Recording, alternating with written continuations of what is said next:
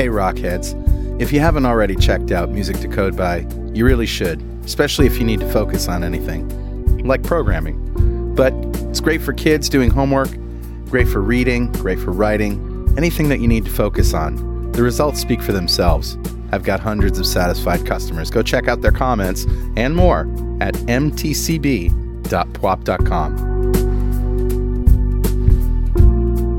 .NET Rocks, episode 1159, with guest Chris McCord. Recorded Wednesday, June 17th, 2015.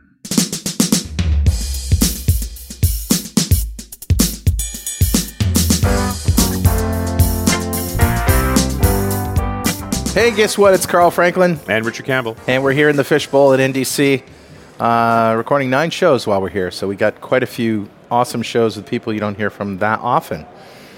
How are you doing, man? I'm well. I'm having a good time. You know, it's fun to be at work. We're in the big fishbowl. It is fun to be at work. yeah, and then, and we've had lots of fans come by saying hi and Yeah. talk about their favorite shows. That's Yep. always good. One of them wanted to play my guitar. Oh yeah. That's very cool. Yeah. yeah. You brought a nice guitar. I haven't seen that one before. Yeah, this is one I bought off uh, Dio. Oh really? Yeah, this is one of his guitars. The, you're the the barman downstairs. Yeah, the guy who owns Dearman, the bar. Dearman Hannafin. Yeah, he decided he had enough practicing. Okay. And then he was done. So he sold his guitars. Anyway. Okay. Uh, it's time for a better know a framework. Awesome. Roll the funky music. All right, dude. What do you got? Well, in the second installment of my uh, C sharp gotchas. Oh yeah. Yep. Which I'm pulling from a thread on Stack Overflow. And you can go there at tinyurl.com slash csgotchas. The question was posed, what is your favorite or, you know, least favorite? as- Yeah. Most annoying. What is your most annoying gotcha in C sharp? And a whole bunch of people replied. And so I'm sort of going through one the ones that I like. One of them is leaking memory because you didn't unhook events. Oh, okay. That sucks. Yeah, so imagine a WPF form with lots of things in it, and somewhere in there you subscribe to an event. And if you don't unsubscribe, the entire form is kept around in memory after being closed and dereferenced. So you have no way, you know, unless you have a weak reference, you can get it back. Right. You have no way to retrieve it and close everything. So, And so it's holding on to it just to pass messages to it that it can't do anything with anymore. Right, but here's the thing: like if that if that form is by itself taking up a large chunk of memory, Right. all of that memory is being leaked. Right. Right. Yeah. So then you create another form instance that is now being leaked. so the, and the suck continues. and the suck continues. So this person writes, I believe the issue I saw was creating a dispatcher timer in the WPF form and subscribing to the tick event. And if you don't do a minus equals on the timer, your form leaks. So uh, in the comment here is this one's especially tricky, and this is interesting. I didn't know this. Especially tricky since you created the instance of the dispatcher timer inside the WPF form, so you'd think that it would be an internal reference handled by the garbage collection process. Unfortunately, the dispatcher timer uses a static internal list of subscriptions and services requests on the UI thread. Oh, yeah. So the reference is owned by the static class, therefore doesn't get disposed. yeah, not good. Ah, that's a good gotcha. I did not know about that. Yeah, it's just one of those things. One of those And- things. Yeah. Nice one. Yep. So uh, that Know it, it, learn it, hate it. know it, learn it, and hate it. Exactly my point. Yeah. Who's talking to us, my friend? Oh, I grabbed a comment off of show 1080, the one we did with Brian Hunter. We talked about Elixir, which I think was at NDC London Mm-hmm. It was NDC year. London, and it blew Yeah. my mind. Oh, it got so many people excited. And Yeah. the comments say that. I mean, even guys like David Rail, who was just on the show, said, I'm Right. sold. I'm giving Elixir a spin. Yep. But this, I love this particular comment. It's from Kevin Eaton, who says, I absolutely love this show. I listen to .NET Rocks in my car and in my hot tub when relaxing. Okay. Okay. And as a Java slash Python slash Node geek, I always find these non .NET podcasts very interesting. This one made me jump out of the hot tub, run inside, and download the runtime, leaving awesome. wet footprints in his trail. foot, foot, foot, Your foot, wife foot, is not happy with you. so far, I am loving Elixir, and I'm shocked I had never come across it in the past. I will be exploring Elixir for a few more future side projects. I want to thank you guys for bringing in such an awesome topic. Keep it up. Yes. You are welcome. yeah, absolutely. We were blown away too. I mean, Yeah. all we did was say to Brian, "So what you doing?" Right, and- He's like, yeah. "Wait till I tell you," in his enthusiastic style. it was so great. It was awesome stuff. Kevin, thanks so much for your comment. A .NET Rocks mug is on its way to you. And if you'd like a .NET Rocks mug, write a comment on the website at .NETRocks.com or via any of the social media we use, Google+, Plus, Facebook, and you'll find us on Twitter at Carl Franklin and at Rich Campbell. Yeah. And that brings us to our guest. Chris McCord is the creator of the Phoenix Framework and author of Metaprogramming Elixir. He spends his days crafting web applications at Little Lines and teaching others the tools of the trade. He loves community outreach and helping to grow Elixir's wonderful community. Welcome, Chris. Hello. So, um, Erlang by itself, not so sexy. Elixir, sexy. One could say that. Give us Yeah. the uh, give us the elevator pitch. Okay, so the elevator pitch for Elixir, Phoenix, or Elixir in general. Yeah, Elixir. Okay, so Elixir uh, runs on the Erlang virtual machine, and the elevator pitch is uh, Erlang has been around since uh, 1986, so it's about as old as uh, first Windows release. So it's been around uh, for decades, literally, and it's running half the world's telecommunication systems. So Right. about half the world's traffic goes through Erlang systems if you make a phone call or use a 3G network. Yep. Um, but historically, Erlang has- has focused on um, kind of these grittier problems of how do we run half the world's telecommunication systems. Right. So they solve It's a some hard very problems. significant problem. Oh yes, and so they've been focusing on these computing problems that no one else has been able to solve in the ways that they've been able to solve them. Right. Right. Um, so I think ease of use and tooling has lagged beyond um, some of their priorities. Yeah, yeah, Uh, definitely not their priority. Elixir has come in and said, okay, we've got this amazing virtual machine. Um, it's solving fault tolerance and scalability problems that no one else has been able to solve. And uh, let's build a language that really focuses on ease of use, tooling, and some of the modern aspects of like metaprogramming that we expect out of a modern programming language. Absolutely. So my big concern with Erlang, the challenge has always been it's kind of its own operating system and so forth. Like this is not just a language you drop into Studio and go, right? How does No. Elixir make that easier? So Erlang, you do kind of just drop it in and go. Um, it But you boot it though. Yeah, so I think ease of use as far as getting it installed and running uh, the runtime is just as easy as anything else. Um, it does. Some people say it's like its own operating system, only because the way it schedules its like units of concurrency. Right. Um, so it has its own scheduler, and that's how it's able to achieve these really lightweight. Proce- we call them processes. Um, really, they're like really lightweight threads of concurrency, um, and it schedules them on its own. So you're able to um, do like it's there's no global pauses for garbage collection. They're all garbage collected Right. um, individually, and um, it schedules out and balances uh, CPU and uh, I/O bound processes. Mm-hmm. So like you know Node.js, if you do, it's great at inv- invented I/O, but if you do anything CPU bound, all bets are off Right. on clogging the tube, so to speak. But the Erlang VM is going to schedule all that for you and balance that, so you're never going to block the whole system, regardless of what you're doing. So in that regard, it's a lot like an operating system. But does it rely on the under an underlying operating system for like file access and things like Yes, that? yeah. So it takes care of all that, so it it's just, kind of half an OS if you if Yes. you think about it that way. You don't It's have to worry about half. yeah, you don't have to worry about the the internals or the details in it. Yeah. I mean, it's easier to get up and running than you know like a, a Ruby installation in my Right. experience. Right, and so so Elixir is dynamic and functional like Yes. Erlang, and uh, the language itself. Would you say it's more uh, terse? You know, Yeah, so it's a lot more terse, and um, you know, if you're coming, a lot of people equate it to like a Ruby type syntax. Uh, Yeah. Really, that's like a veneer, um, and it has a lot of metaprogramming features that uh, allow you to write less code, and it's going to you know generate some code internally for you. But so it's a lot more of a natural syntax. Um, Sure. People get caught up on syntax with Erlang quite a bit. Um, I don't mind it, um, but definitely the syntax of Elixir it makes me happy to write. So I think you know, people get caught up on syntax and say it doesn't matter, but um, it does matter for a lot of people. So. Sure. What's the dev environment you're using when you're coding in Elixir? Uh, so I, I use OS 10 and deploy to um, some variant of uh, Linux.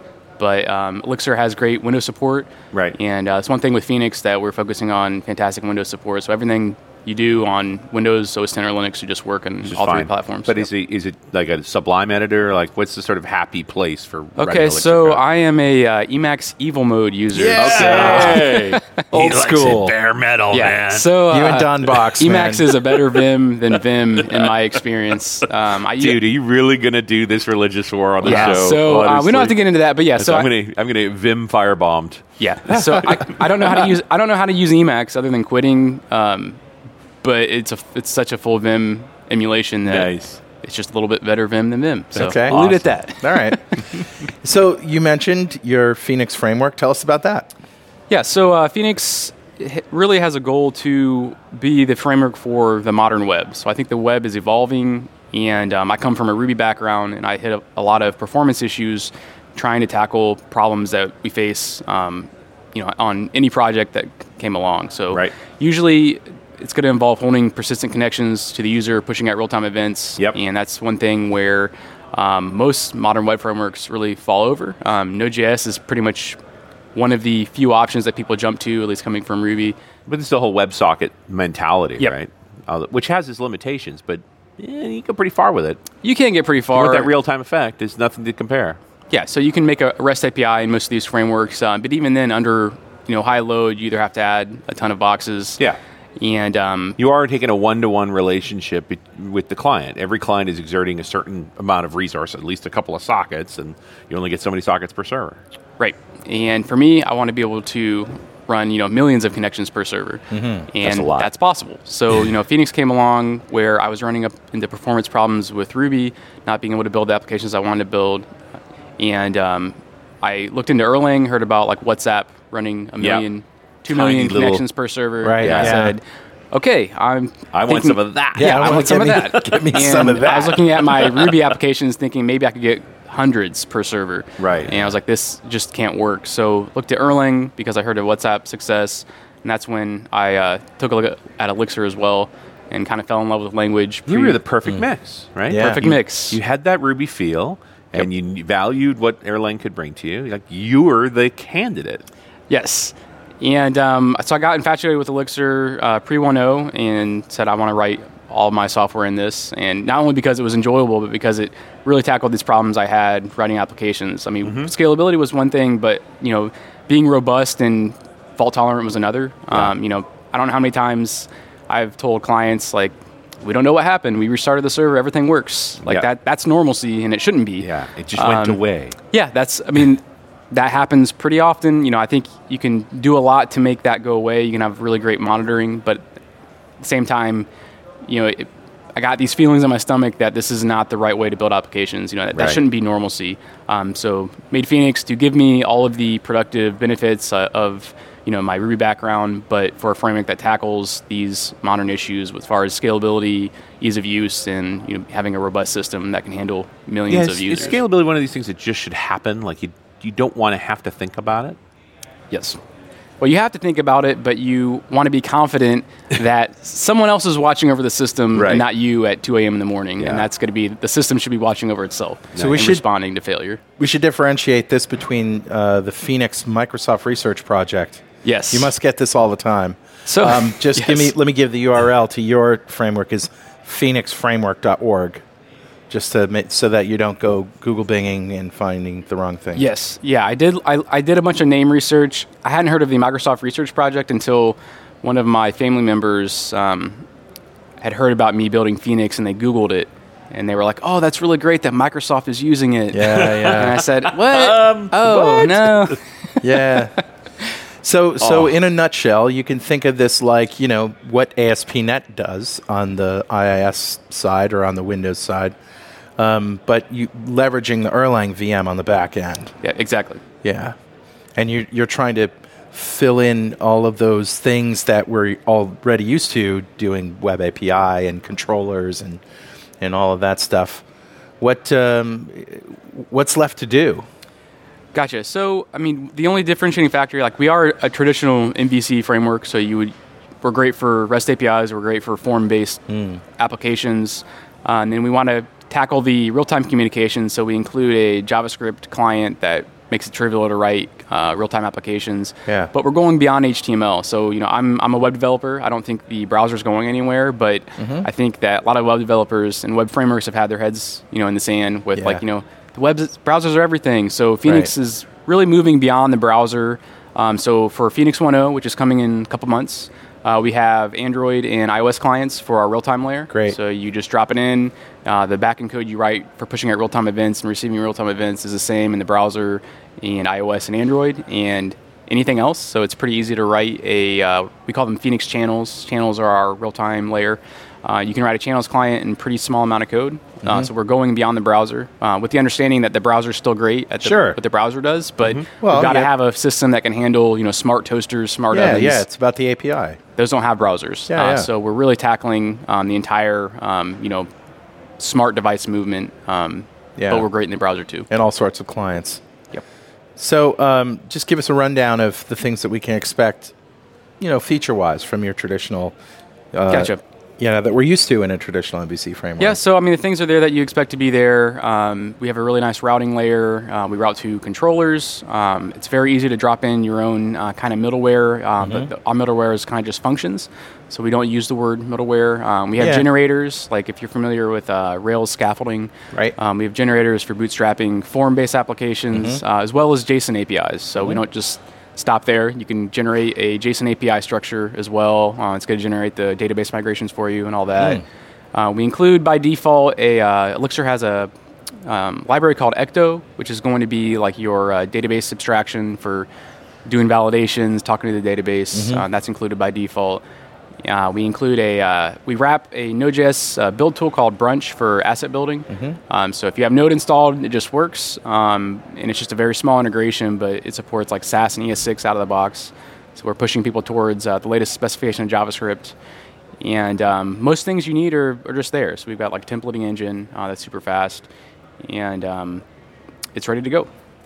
So Ecto is sort of a ODBC layer for to data stores for Elixir. Yeah, so it's a replacement for. I don't want to use the word object relational mapper because we don't have objects. Yes. but it's going to be You don't everything. relations, and you're not going to map anything. Yeah. there, are, there are relations, so you you relate um, your data, but it's um, under a different pattern. So it's not an object relational mapper, but everything you would use an object relational mapper for, you, it gets replaced with the Ecto uh, patterns. Right. So it, it gives you that data abstraction. Yes.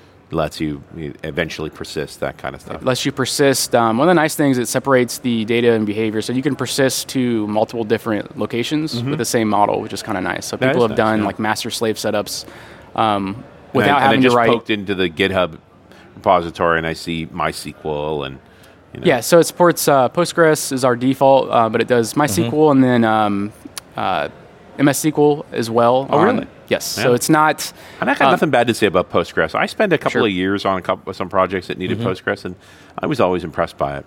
Yeah, it's been it's been fantastic in my experience. Yeah. But um, yeah, Ecto is really a uh, database abstraction. So we're trying to even do um, NoSQL adapters. Yeah. Um, so Mongo is in development right now, but we're trying to you know everything's been SQL so far, so it's going to be interesting how we can. It's interesting what Yeah. has crept in that's really relational from Yeah. working with different relational databases now that you're starting to work with a document store. What's plug? Okay, so Plug is our uh, middleware abstraction, um, but But we don't call it middleware. we don't call it middleware. We call it plug. Yeah. So if you're coming from if you're coming from other backgrounds, um, you're gonna have some kind of middleware in your web stack that's going to operate on the request. And uh, for us, it's just function calls. So it's a functional language. Yep. And uh, Plug is really a web server abstraction. And uh, so you can bring different web servers, and it's going to abstract that. You don't have to worry about what web server you're running. But it also lets you just compose functions really easily to apply different rules on the request. So we use it for um, any part of the request lifecycle is going to go through plug and it's just function calls. So if I want to add authentication to my application, I write a function that abides by the plug specification, which is just a couple uh, arguments, and I return the connection. Um, so it's just it's really I mean, a great example because you never want to write authentication authorization yourself. right. It should be something you drop in that's done correctly, and you don't think about it again. Right, and um, it's super like what I someone quoted me on this, and they said that they didn't, they should uh, write a blog post with the title. I said plug is a uh, beautiful little contract, A beautiful Oh, little is what I call Nice. it because all it is is a function call that accepts the uh, connection, which is going to be like uh, the state of the request. Yeah. Uh, you modify the connection and you return it, and that's a plug. Um, so to write middleware in Phoenix is just writing a function that accepts a connection and returns it. Nice. So that's why we're removing this concept of middleware because it's just you know functional composition. Right. Yeah, I get that. That's awesome. And, and yeah, it's just getting back to the essence of what you wanted to do Yep. there, right? And everything in Phoenix, you don't have to know this, is a plug. So uh, whether uh, we have this concept of an endpoint that kind of runs the show, starts the web server, holds your configuration, that um, falls off into a router, to, into the routing layer, and then Yep. that's going to dis- dispatch to a controller. Well, it turns out endpoints, routers, and controllers are all plugs themselves. right. Okay. Uh, so it's this really um, uniform level of abstraction that you're operating on, and it's like plugs all the way down. So it's this very Mm-hmm. I love it. Yep. Plugs all plugs the way down. Plugs all the way down. Used to be a turtle. Now Have it's a plug. Have So- a stack of plugs. so we don't hide that. Uh, you know, I think a lot of other web frameworks, you have the middleware layer, and that's like the, the it's a totally separate area where It's it's, like secret okay, sauce yeah, you thing. drop us in, but at the framework level, you rarely think about it. Well, for us, it's it's all the same, and I think it's this very beautifully simple layer that gives you all the power and what you would expect out of middleware traditionally. awesome. This portion of .NET Rocks is brought to you by Coder Foundry. Coder Foundry is the country's premier .NET bootcamp, teaching students the full stack .NET framework plus Angular JS in just 12 weeks, with job placement services available upon graduation. New classes start July 6. To apply online or learn more, visit coderfoundry.com slash rocks. Uh, I also noticed you did a book called Metaprogramming Elixir. How did that happen? That yeah, I don't know how that happened. yeah, the uh, the interest in Phoenix um, has been pretty fantastic. So the the growth of the framework has been a lot faster than I thought it would happen. And Right. Same as you know, kind of pushing myself into Elixir. Um, I gave a talk on metaprogramming in This Elixir. only happened in like the past year for you? Yeah, it's been a busy year. Wow. But it's That's been impressive. It's been great. So yeah, I, the first pl- time I introduced Phoenix publicly was at a talk at Erlang Factory, Mm-hmm. and it was a talk on metaprogramming Elixir where I had just written the routing layer, um, which uses some metaprogramming, and um, so Phoenix was just a baby at that point. Um, but Dave Thomas happened to attend the talk and said. Oh, uh, wow, the man was in the room. Said that was great. Would you be interested in writing a book? And I said that would be awesome. Wow. I'll be done in. Did he bring a baconator? That's the question. Oh, what? Did he bring you a baconator? That's No. the question. Not that Dave Thomas. Really? Really? I get it. Uh, Thanks. The Um, other Dave Thomas. yeah, so that that was pretty great, and um, I really have a passion for writing, so it's kind of like perfect place, perfect time, and uh, wrote that. Uh, it took me a lot longer than I thought, but Yep. Mm. that's come out, and uh, it's been it's been a fun ride past year. Absolutely. Yeah, very cool. And it really can't be overstated the power that you have on the back end by by hook hitching to the Elixir wagon. I mean, that sort of power goes way beyond your basic API and into like massively scalable communications infrastructures, doesn't it? Yeah, and that's I mean that's that's what drew me in. Um, so you get the productivity, and you know most frameworks for me coming from Ruby, I chose the decrease in performance because you can always add servers, right? You just throw hardware at it, Right. Um, because the developer experience and tooling was so good, Right. Um, but the problem is, as soon as you hit the performance wall, you do the great rewrite, or Yeah. you just spend a lot on servers. Um, Yeah. so the promise, and you know what we're seeing in reality is with Phoenix, you get just that great experience. Um, it's fun to write. It's you know there's great libraries because Erlang's been around for a long time. We have Right. full interop, um, but you can support you know hundreds of thousands of connections. How far have you on scaled?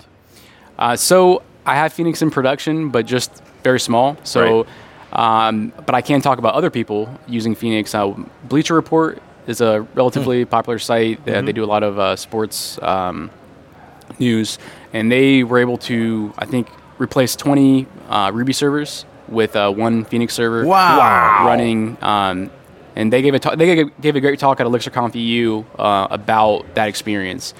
And the really cool thing is they were able to. I mean, they hopped on Phoenix. I think it was at 0.6. This is like you know six months ago, and we're able to um, you know even that early on get this great um, performance. And the, the cool thing is they were seeing better response times. The Phoenix app talking to the same database with no caching, we're seeing better response times than their Ruby setup where they With did all the caching in the world. Wow. as much as possible. Yeah, so yeah. even removing the caching layer, talking to the database with Phoenix, just because of our concurrency model, they were seeing you know, way better performance. Remember 20 when servers caching to was one. supposed to be the fastest way? Yeah. so, um, you know, so it's so you know, a lot of people have told me they're concerned about you know this hype train where it's going to be like you know Node.js where people Right. um, have run into walls, but really it's living up to the hype so far. And I don't try to make claims that Yeah, that's back good. up, so it's- that's good. Scaling's always hard. Yep. But here's a set of tools that take scaling pretty seriously, and you've had success with it. yep, and it's because Twenty to one. That's pretty impressive. That's impressive. some big numbers, man. Yeah. So, um, talking about cloud help. Now, I know that if I'm just using platform as a service, I could run this all day long anywhere. But is there any sort of more closely integrated applications coming from Azure or AWS or anything like that that support it? So deployment story for us, um, there is no you know de facto um, setup yet. So it, it'll work on Heroku.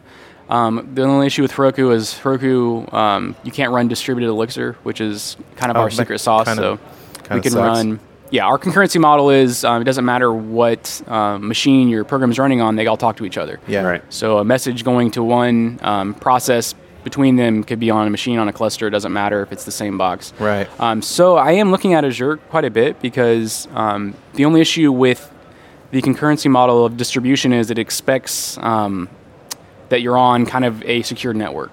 So Okay. the um, the security model going back and forth between these nodes um, expects that no one's going to be able to oversee this traffic. So you do have to take some care when deploying a clustered environment that um, things are locked down. And Yeah. I've heard people doing that on Azure uh, with the tooling um, quite easily. So that's something I'm, I'm looking into. But still, it is perimeter security you're talking about putting in place. Yep, yep. There's not a whole lot of encryption and, and author- authentication going on between the instances.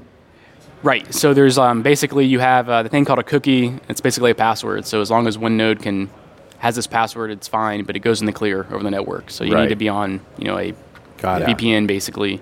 Um, Yeah, but they're gonna- not too hard gonna- to set up. You're going to have to encrypt the pipe because the tool itself is Yep. not going to do it. Um, so I am looking at Azure because there, there's been a few blog posts about um, how to set that up. People are running a clustered uh, Elixir environment pretty easily, Hmm. and it looked like a lot easier than AWS, which is where I typically uh, deploy to. Um, so that's something I'm looking at. But there's no, um, it, it is easy to deploy, but there's no like uh, tried and true where you, other than Heroku, where you just type a few commands and you're ready. Right. Um, you know, some people are deploying with Docker, getting Elixir set up that way, but you know, it's kind of there's no de facto standard yet. Yeah, and, and this is we're in this interesting flux time right now. Is what Yep. this is going to look like. You'd think that Docker and Elixir instances or Erlang instances would go together really well. Yeah, I think they do. It's it's one of those things. Like I I have um, limited time in the day, so like Docker has always been just on the end of my to do list. Right. Um, and people are have written blog posts about how to deploy Phoenix with Docker, um, and it looks pretty great. But it's one Mm-hmm. of those things that um, I will get to soon. Hopefully. you got to get get on that. Yeah, soon, and I was telling. So the interesting thing here too is I, I was talking um, just recently with another speaker about. Um, I come from Ruby, so these auto scaling environments, deploying um, where they, they handle everything for you, has always been like the way to go. Because with Ruby, as soon as you get that performance wall, you've got to throw hardware at it. Right. Right. yeah. Um, but part of me is like, you know, now with the scalability we have, and like you know, WhatsApp, they're running really beefy servers, but getting two million connections per server Right. do should I spend my time focusing on this like how do we auto scale with Phoenix because I don't think people will have to auto scale that much. No. And I'm not saying that to like I really think like if you put moderate hardware at it, um, you probably won't have to add another box for quite a while. Yeah, and, and, and there and look at what's happening with VMs in the cloud these days. Like the the biggest VMs, the G class VMs. I'm Right. pretty sure the G stands for Godzilla. Gagoon yeah, like they're they're massive, 32 cores and a terabyte of RAM, and good yeah, lord, you would probably never need more than that. Most deployments. when would you ever get past one? Yeah. So what I would oh, recommend Oh, recommend you is know, like this sounds like that Bill Gates quote. You know, it's like Yeah, we'll come four- back ten years later and we'll be like, 640K. "What Yeah. were we thinking?" but okay, so, but you look at so I'll, i just to give you a story. WhatsApp when they were when they were, I forget how many. I think they had 15 million users. Right. I think they have something like 400 servers now, but they have like a billion users. there, there are more transactions than, than the whole SMS network of the world. yeah. right? Yeah. But at the time, they got 2 million connections per server. When I first looked into it, I think they had 15 million active users, Mm-hmm. um, and they were running 10 servers um, at two great. million connections per server. So it's one of those things that, and they, I think their box had 24 cores, 96 gigabytes of RAM. Right. Um, so pretty beefy boxes, but It's not that beefy. right. You know, that's not, not a whole lot of machine. hardware. Yeah. So part of me thinks that the the argument of like tiny VMs being able to spin them up on the fly may not be uh, in practice, at least with Phoenix and Elixir, all that common. Yeah. I'm not sure. Yeah, it's hard to know. Hey, Richard. Yeah, buddy. Guess what time it is? Uh, it must be that happy time again. yeah. It's time for a sassy brunch, complete with a stack of hot buttered plugs sprinkled with syntactic sugar and a tall glass of elixir on the side. oh, yeah. Don't forget the bacon. Because Wow. everything Big goes needs bacon. better with bacon. Oh, See what I did been there? using a bacon acronym lately. There needs to be a bacon acronym in, in Elixir somewhere. Uh, just give me five minutes. I'll Okay, come up with fine. one. I'm sure there's a project that's using sure there bacon is. in, There's in a some bacon. name. Oh, there Everything you go. goes There's a better with product bacon. name waiting to happen. Yeah. Bake. Who's going to come up with bacon? Yeah, You, whatever it you may bet. be. It's going to be next month. We're going to be interviewing somebody about the bacon framework. Actually, it's time to give away a Telerik DevCraft collection to one lucky member of the .NET Rocks fan club. But first, let me tell you that Telerik DevCraft is the most complete .NET toolbox for web, mobile, and desktop development. With the addition of UI for Xamarin to the DevCraft bundle, you can create compelling native mobile experiences with your C Sharp skills. So download a free trial at tinyurl.com slash devcraft trial. Awesome, buddy. Who's our winner? I don't know. Excellent. It's John Gregory.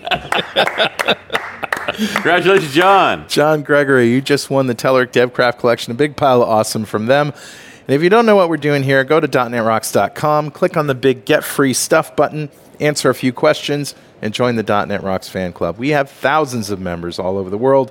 Every show, we like to give away stuff from our sponsors, and every December, we give away a $5,000 technology shopping spree to one lucky member of the .NET Rocks fan club. And of course, we like to ask our guests, Chris, if you had $5,000 to spend today on technology, what would you buy? The one server for your 2 million There you connections, right? That's an interesting question. um, I have no idea what I'd buy. Yeah. Maybe a new MacBook Pro. Yeah, Okay. you can burn five grand on a MacBook Yep. Pro. It's one of the few computers that'll take five I grand don't need down one, easy. but they have like the forced click touchpad now, so that's that's worth five thousand dollars, right? yeah, yeah, yeah, they're nice. Made by Apple, it is. Yeah. that's for sure. No, I totally Nicest. get that. Best machine for running Windows I ever used. Yes, it's hilarious. Yeah. I'm waiting to see if Win 10 actually disrupts this current state of affairs. So we start getting some new hardware that. Uh, Yeah, Microsoft is doing some interesting things. it's been a good year for Microsoft. Yeah, for sure. It took them a while, but they're Yep. there. Good things happening. Then. Let's talk about deployment. So, how does one deploy a Phoenix app?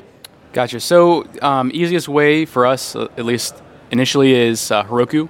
Uh, so we've gone to great lengths uh, to make that a good process because if you're not running distributed Elixir, some things you know won't work like you expect. So our Right. pub sub layer in Phoenix, which sits under the channel uh, real time layer, is going to uh, fall back to Redis. So if you don't have, if you're not using distributed Elixir, like if you're on Heroku or you don't want to set it up on your host, um, you can add uh, one line config change, and you'll use Redis instead to handle messages back and forth between your uh, different uh, nodes.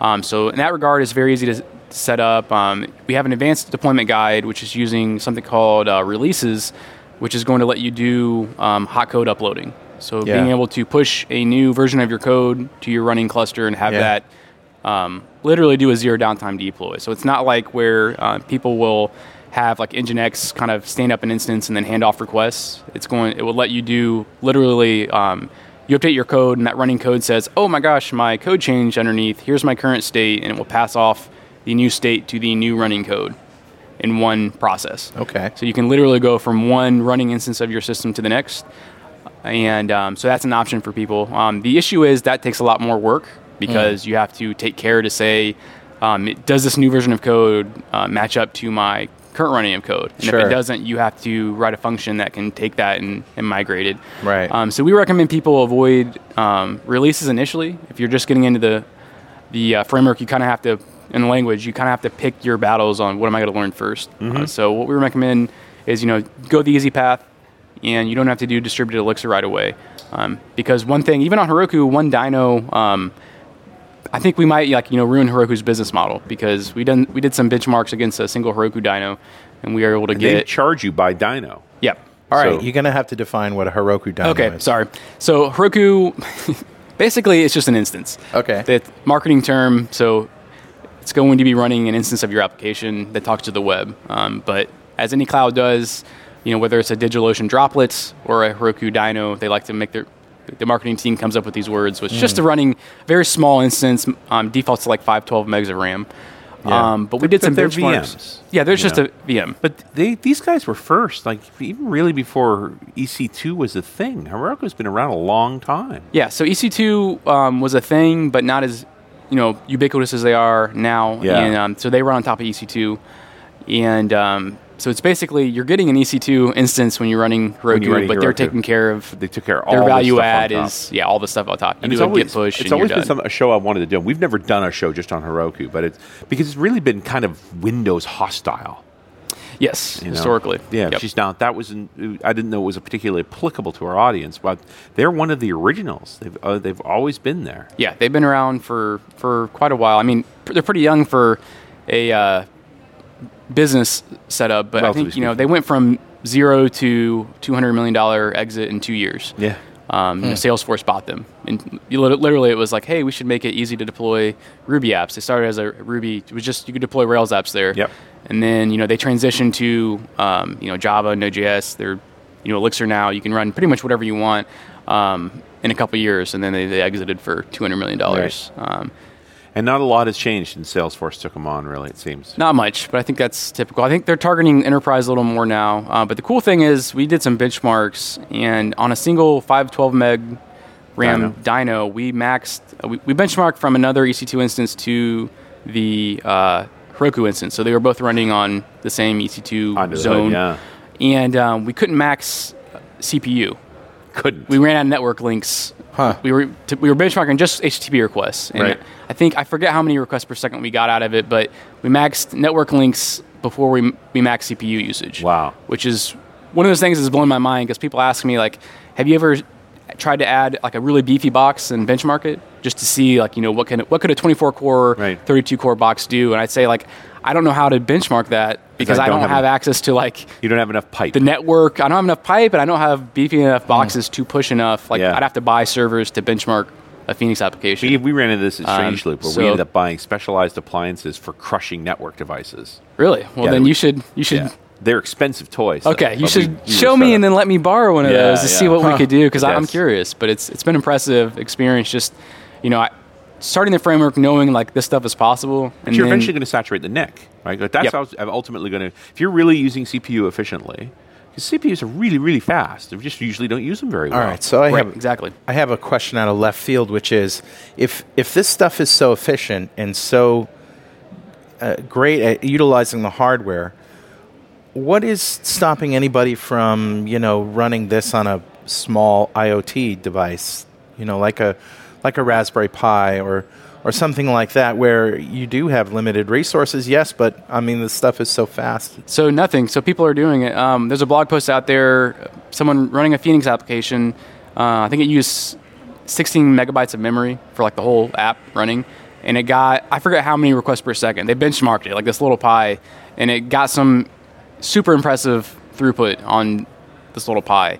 Um, so people are doing it. And one cool thing, not a Phoenix app, but they're um, someone's running. Um, an embedded device. They're putting Erlang and Elixir on it, and it boots in like two seconds.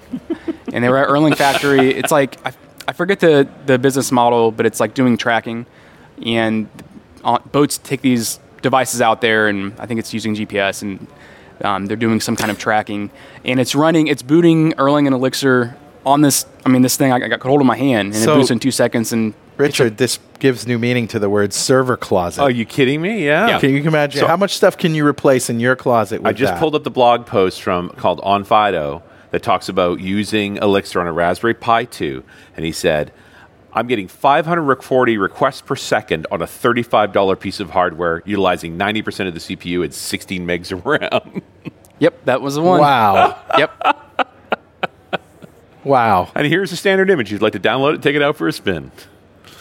Uh, that's pretty freaking Yep. impressive, Next man. comes the Elixir cluster on Raspberry Pis. Well, that I mean, that, Why that's what I- not? Yeah. That's what I'm saying. So this Why auto not? scaling and the deployment strategy may just be, you know, get a few beefy boxes and exit for a couple hundred million dollars.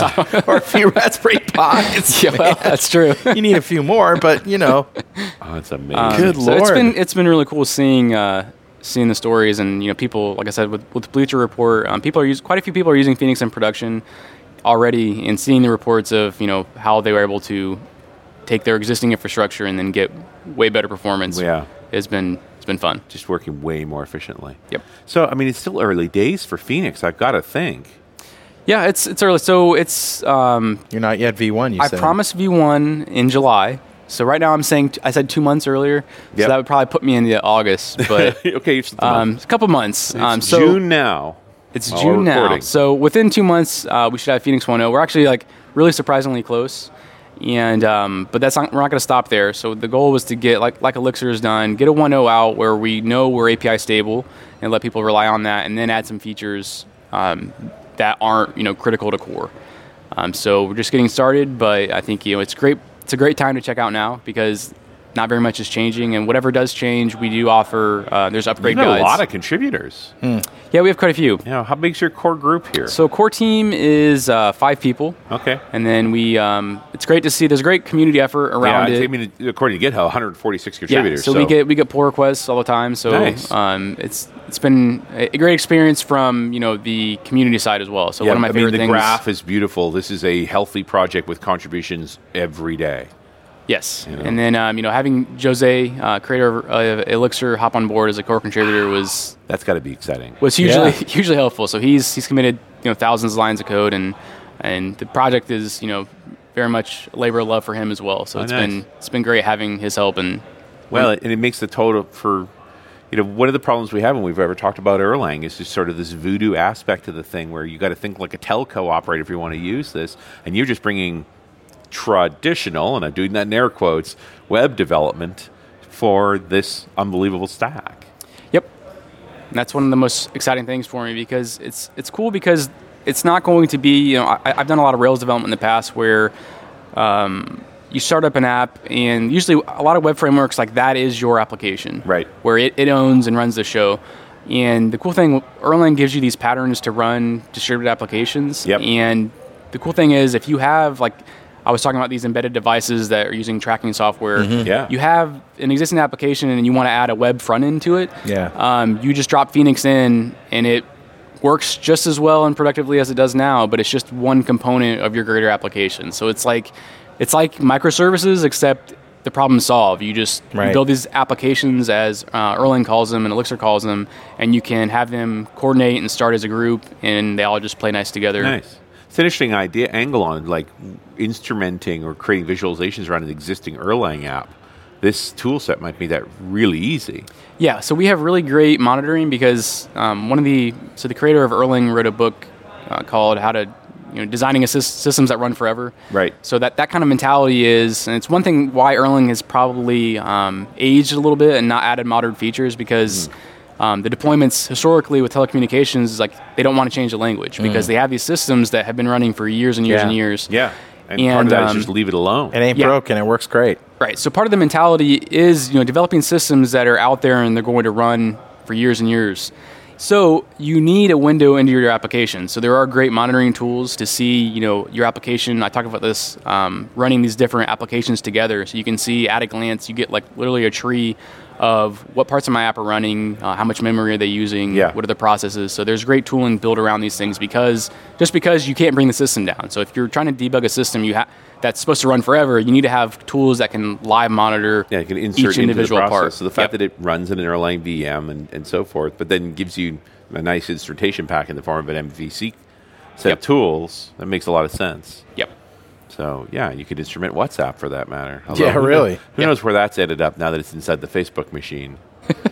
Oh, the All I know is Facebook that machine. Messenger got way better once the WhatsApp guy It, showed it up. did, didn't it? It's funny how that works. And um, you know, I think you know when you had Brian on, he probably talked about this. But one of the the coolest things out of that is WhatsApp didn't start with an initial group of Erlang developers, Right. When they were starting, so they all were trained as trained to write Erlang, and then when they were running, at the time they were acquired, I think they had 400 million users, and Right. they had 30 engineers. So 30 Erlang Tiny. engineers were supporting 400 million users. Yeah, Um, and they were and, and a lot for a lot of them, this was their first Erlang app. Yeah.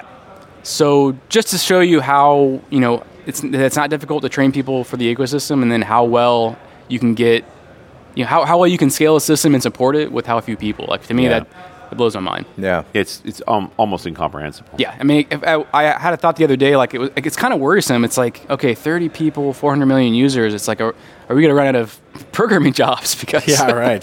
Yeah. well, and, when, and and was it? It was nineteen billion dollars, yep, and there was thirty five people in the organization total. something like that. Something I like know they had 30, 30 engineers for that Yeah. big of an exit. So Yeah, the, the ratio uh, exit to pers- to personnel is kind of insane. So, can you talk about any companies that are banging on your door? You know, that may have Ruby installation. You know, Slack comes to mind. gotcha. So yeah, I think Slack. Um, I thought they were PHP, but Oh, maybe they are. could be wrong. Either way, I've always I've wondered like they probably need to be on something else. yeah. Um, so we haven't done any like great rewrite or anything, but we do have people that, um, especially since you know Jose Valim, the creator of Elixir, had such a proximity to the Ruby community. He wrote, you know, if you if you write a Rails app today, you're using some some part of software he wrote. He was on the Rails core team, but he wrote all kinds of authentication, Yeah. um, form building projects. Right. Um, so his proximity has brought a lot of Ruby people over. Um, so we are seeing kind of like a lot of people come from Ruby or they have a Ruby app and they rewrite it in Elixir and Phoenix. I Phoenix. think if you've never programmed in Ruby, the reputation of Ruby is a delightful language for the programmer. Yeah. Yes. I mean, some at sometimes at the sacrifice of the app itself, Yep. but you, you never see a developer unhappy because they're working in Ruby. Typically, right? Until they have to try to scale it. Scale yeah, it. for me. Yeah, Yeah, so for me, it- that was I was. I mean, I, I was. I, I love Ruby. In Mm-hmm. fact, when I was getting into Elixir, um, I told my wife, like, you know, this is this is the, the big this is the next big language for me. Like, I have to. I'm, I'm hooked on this, and she Yep. was shocked. You know, she just because she she knew how much like I liked Ruby. She's like she used to call me like a grumpy programmer. I did a lot of PHP before Ruby, and then I got into Ruby, and she's like, "You're you are actually like very happy at the end of the day." Like she noticed the difference. Changed your personality. Yeah. So then, she, when she heard me getting into Elixir, she's like, "What? That's crazy." Um, so for me, it was like it was surprising to find something that was so refreshing when Mm-hmm. I, because I was so happy doing Ruby. But it was just like what you said. The development experience was so great, but then hitting the walls and kind Yeah. of and then falling out of um, you know falling out of love with it because it's like okay, it's not tackling the modern Yeah, yeah. It's also a that guilt thing. Like I had a great time, but I didn't make a great product. right. Um, what do you have for guidance on your website in terms of you know getting started, tutorials, videos, that kind of stuff? Yeah, so we have uh, getting started guides um, that take you through um, kind of all the basics of the framework. So phoenixframework.org is your first stop. Um, and uh, Lance uh, Halvorsen is the one that wrote the guides, so I have to give him a shout out. Okay. 'cause It was uh, months of work, uh, so quite a bit of work has gone into the guides. In fact, one of my biggest priorities is um, onboarding new users. Um, so our getting started experience is you do uh, you know mix archive install. So one line, as long as you have Elixir installed, it's a one line jump to uh, generating a Phoenix application. So it a bootstrap project structure, uh, so you can go from um, zero to a Phoenix app in like 30 seconds. Yep. It will install your dependencies, and then you get a welcome to Phoenix app run up and running, and, and you're ready to go. Get a base So- page working on, and then start working through Yep. routing first. I imagine. Yeah, routing I think is uh, endpoints and routing is probably our first guide, and um, it'll take you all the way through the basics, and then we want to grow that beyond basics, obviously. Uh, so I'd like to put screencasts together soon because I think that consuming Right. via video I think is big for people. So we want to have a mix of screencasts and advanced guides uh, soon. Take it but we're we're time limited, but it's definitely um, there's quite a bit there. So hop on there, and if you have questions, uh, Elixir IRC, um, I pretty much live on there. Hmm. Um, so um, I'll answer pretty much uh, any question you have. I'm happy to. All right, so let's talk about state for a minute. Session is obviously has been a big thing for a while, you know, and then we learned to hate it and then learned to love it again. So how do how does uh, Phoenix deal with session state? So uh, by default, we use um, you're talking about like HTTP sessions, right? We'll do, Yeah, yeah. We have a cookie store, um, so we're basically as long as you don't have to throw any more than four kilobytes in the session. Okay. Um, we default to a cookie store. Uh, it is encrypted. Then if you if you're not into that, or you, Mm-hmm. you can basically have a session ID that is then talking to a uh, uh, Elixir process in the background Okay. that can then track your session. All right, so you can do that. Uh, Is there any sort of actor model at play here at all? Or Yeah. So the Erlang and Elixir concurrency model is the actor model. It is. Except they uh, there was no such thing as the actor model when they wrote it. Uh, so it's funny Interesting. It happens Yeah. to follow the pattern. We Yeah. just don't. They didn't call it that. that right at the time. Um, that's the it was coolest thing just is a good idea. they needed a language to run on telecom switches. Right. And it had to be distributed because these telecom switches are running. And it had to be fault tolerant because you want a robust infrastructure. And um, they developed around those um, needs. And the language ended up being this highly concurrent, distributed uh, actor model thing. But it wasn't, they weren't like, okay, let's do the actor model. It was, Yeah, we need to solve these problems. They've solved the problems. And then, like, naturally, it kind of evolved into these patterns we have today. But All right. in 1986. So So it's different that DevOps is, is always existed. We just didn't happen to call it DevOps, right? We Right, used to exactly. Call it high functioning teams. Or, Yeah, yeah. Um, so yeah, so their their whole model has mapped into what we need today, which is um, kind of amazing. So the fact that you know 1986 this language came about, and then now in 2015 people are finally starting to realize like okay multi-core like how how do our how are our languages going to solve these things and um, basically the answer is okay not well like you know I, But we just rediscovered a problem that was solved by another group of people Um, Yeah. 20 years ago. decades so it's 30 just years ago. Yeah, yeah, almost thirty. Yeah, or thirty. Yeah. So it's it's just crazy to me that something that these problems have been solved so well so long ago, Right. And they weren't even thinking about multi-core. There was no multi-core then. No. But it turns out, It like, was just highly concurrent. yeah, highly concurrent distributed language ends up just working for multi-core because Yeah. it's almost the same problem. So of the whole thing. So, uh, yeah, obviously V1 is imminent. Yep. Next couple of months, that's got to be your sole focus. But I, I can't. I got to imagine has a roadmap past that too. beyond 1.0. Yeah. Yeah, so beyond 1.0, um, our channel layer is probably the biggest area of work. Uh, that's the real time layer. That's like the the least area of like prior art, right? Right. Like the MVC is pretty pretty pretty pattern. solved, right? Yeah. Mm-hmm. You need a JSON API. Okay, here's how you do it. Um, but our channel layer is is you know that's why we're at Phoenix. That's why I'm here. And um, for me, like we have the basics, but I want to you know grow that beyond um, patterns that people need. So one of the biggest thing is like having um, people that are joined to a channel. Yeah. You, you join these things and you can pub sub on them. Yeah. Um, right now, there's no way to check. I mean, a lot of these elements are pretty well known, right? Right. Asynchronous messaging, pub sub Yes. model with abstraction. XMPP, for example, has solved a lot of these problems. Yeah. So I want to do like channel presence, like who's joined the channel when they leave, that you get a notification. Yeah, the hello and the goodbye. Right. Right now, you have to write that yourself. It's not much code, but there are these patterns that um, I'm looking into different protocols And that that- have solved that's them just straight up plumbing. Like, Yep. It should be there. and figure out, um, you know, how, how can we solve these things? How are other people solving them? And I think we can do some really, really neat things uh, with channels that um, beyond, like with this solid base. So Yep. right now, you could, like I said, write a, a real-time application, talk to a browser, iPhone, I, or Android device. Um, but then, how can we make that better, and how can we manage these devices talking in the best way? Absolutely. So, Chris, is there anything else that you want to bring up before we sign off here? Sure. Yeah, you mentioned uh, Metaprogramming Elixir. Check that out at uh, PragProg. And then also, I'm uh, taking a couple, couple months off, uh, doing some fun deployment to finish Phoenix and get 1.0 out. Uh, so if you have a team that's interested in Elixir and Phoenix, uh, look me up. Very cool. Chris, thanks so much for spending an hour with us. It's been great. Thank you. And we'll see you next time on .NET Rocks.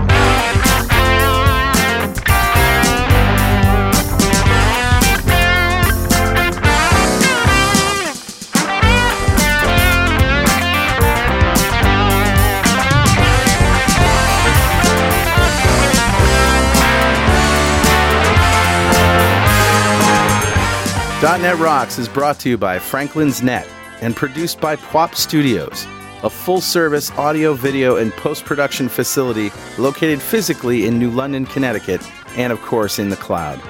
Online at pwop.com. Visit our website at dotnetrocks.com for RSS feeds, downloads, mobile apps, comments, and access to the full archives going back to show number one, recorded in September 2002. And make sure you check out our sponsors, they keep us in business. Now go write some code. See you next time.